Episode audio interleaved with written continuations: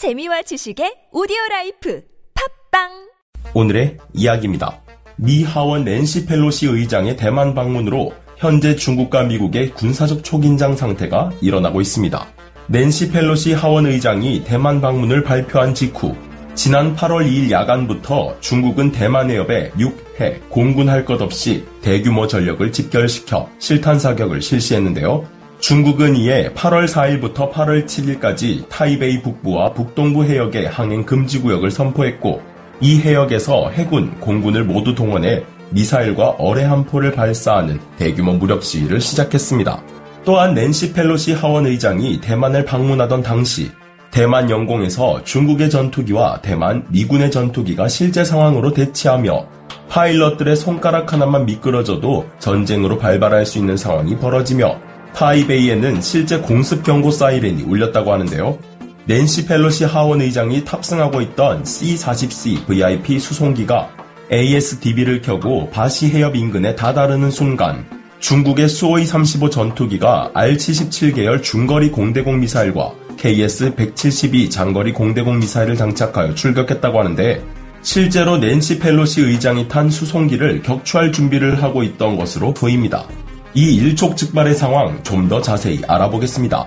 미국의 정치 세력 3위에 해당하는 낸시 펠로시 하원 의장이 지난 7월 31일 한국, 일본, 싱가포르, 말레이시아 등 아시아 순방 일정을 시작했습니다. 펠로시 의장은 순방 대상국이 4개국이라고 트위터에 게시한 후 대만이 방문국에 포함됐는지에 대해서는 묵인했었는데요. 이에 중국에서는 시진핑 주석이 바이든 대통령에게 강도 높은 경고를 한 데 이어서 공개석상에서 또 같은 말을 반복하며 미국을 위협했습니다. 일각에서는 중국군이 펠로시 의장이 탄 비행기를 실제로 격추하겠다는 말까지 나왔었는데요. 중국 내에서 막말로 유명한 후시진 전 환구시보 편집장은 미군 전투기가 펠로시의 대만 방문을 에스코트한다면 그것은 침략이라며 중국군은 펠로시가 탄 비행기와 미군 전투기를 강제로 쫓아낼 권리가 있고 경고가 통하지 않는다면 격추해도 된다고 주장했었습니다. 이에 실제로 펠로시 의장이 대만에 방문하는 경로를 확인한 순간 열이 뻗칠 대로 뻗친 중국이 대만을 관할하는 남부 전구는 물론 동부 전구에도 비상체제를 돌입하고 육해 공군 미사일을 총동원하는 무력 시위에 나서며 엄청난 군사적 긴장감을 보였는데요. 실제 8월 4일부터 8월 7일까지 대만을 둘러싸는 형태로 설정한 6개 구역의 영해와 영공에 중국 인민해방군이 군사훈련과 실탄 사격을 실시하겠다고 밝히며 이 기간에 민간 항공기와 선박의 진입을 금지한 중국.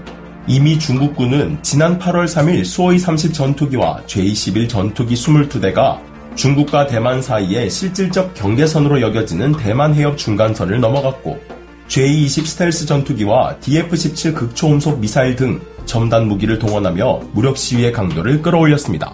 이에 가만히 있을 미국이 아니겠죠. 중국이 대만에 대한 포위를 실시하자 미국 역시 즉각 대응에 나섰는데요.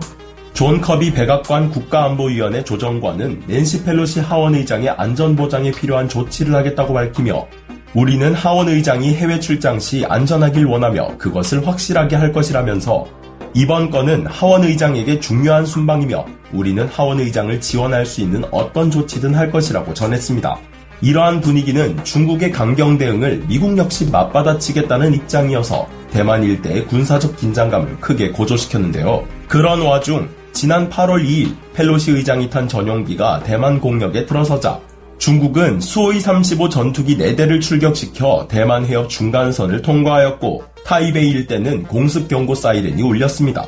이에 맞서 미국은 핵 추진 항공모함인 로널드 레이건함을 대만 동쪽 500km 해역까지 접근시켰고 핵무기 보유국인 미국과 중국이 대만을 둘러싼 일촉즉발의 대치 상황이 벌어졌는데요. 중국과 대만, 미국의 전투기가 서로 미사일 사정권 안에서 대치하던 정황이 드러나 파일럿 한 명의 손가락 하나만 잘못 누르는 순간 미중 전쟁이 일어날 긴박한 상황이 있었다는 소식이 전해졌습니다. 지난 2일 우리 시각 9시경 중국은 필리핀 루손섬 상공에 ADSB를 켠 C-40C 수송기가 식별되는 순간 수호이 35 전투기를 출격시켜 대만 해협 상공으로 진입시켰는데요. 최소 4대로 구성된 요격편대를 갖춘 이 수호이 35 전투기는 사거리 약 170km 러시아제 R-77 계열 중거리 공대공 미사일은 물론 사거리 400km 이상 되는 KS-172 장거리 공대공 미사일까지 갖추고 있었습니다. 긴박한 상황에 미국 역시 중국의 전투기가 식별되자마자 오키나와의 가데나 기지에 있는 주일 미군의 태평양 공군 제18 비행단의 F-15C 이글 8대와 공중급유기 4대, E-3 조기 경보기까지 출격시켜 실제 상황에 대비했는데요. 미국의 F-15C 전투기 역시 사거리 180km급의 AIM 암람 D형 중거리 공대공 미사일을 장착하고 있어 그 상황이야말로 준전시 상황이었다고 할 수 있습니다. 같은 시각 대만 공군의 F-16V 전투기들 역시 타이베이 상공의 중국 전투기에 대응하기 위해 공중 초계 임무를 수행하고 있었습니다. 중국의 수호이 35와 대만의 F-16V 전투기는 약 100km 거리에 있었고 수호이 35와 미군의 F-15C는 약 200km 거리에 있었는데요. 중국, 대만, 미국의 전투기들 모두 조기 경보기와 공중급유기의 지원을 받으며 전쟁이 발발할 수 있는 미사일 사정권 안에서 1시간 이상 대치하였습니다. 펠로시 의장의 C-40C 수송기가 숭산공항에 도착하면서 긴박한 상황은 일단락되었는데요. 이번에 출격한 중국의 수호이 35 전투기는 중국이 실제로 운용하는 전투기 중에서 가장 강력한 것으로 알려져 있습니다. 하지만 러시아에서 직도입한 수호이 35가 우크라이나에서 보여주는 능력으로 보자면 솔직히 뻥 스펙을 두르고 있을 것 같은데요. 가데나 공군기지에서 출격한 주일 미군 태평양 공군 제18비행단의 F-15C 골든이글 전투기는 AN/APG-63V3A4와 JHMCS, 즉 F-35와 F-15K에 사용되는 head mounted display와 연동되는 AIM-9X 슈퍼 사이드와인더 등의 운용 능력을 갖추고 있습니다. 대만 공군의 F-16V 전투기는 현재 AIM AMRAAM C7 버전 공대공 미사일을 운용하고 있는데요. 중국이 제 아무리 가장 강력한 수호이 35 전투기를 출격시키더라도 대만, 미국의 공군과 실제 공중전을 벌였다면 죽도 못 쓰고 터져나갔을 것이 예상됩니다. 또한 8월 4일부터 7일까지 무력 시위를 감행한 중국에 대비해 까딱하면 큰일이 발생할 수도 있었지만 미군 역시 레이건 항모전단, 트리폴리 경항모전단, 아메리카 경항모전단이 지키고 있고 가데나 공군기지에 주일 미군 태평양 공군이 항시 대기하며 워낙 미군 전력이 굳건하게 버티고 있기에 중국도 긴장의 끈을 놓을 수는 없었을 텐데요. 중국이 대만에 대한 야욕을 드러내며 대만을 침공한다면 아마 다음 목표는 우리 대한민국일 것입니다. 우리나라 역시 도발을 일삼고 있는 중국과 북한에 대비해 철저한 준비를 해야 할 것 같은데요.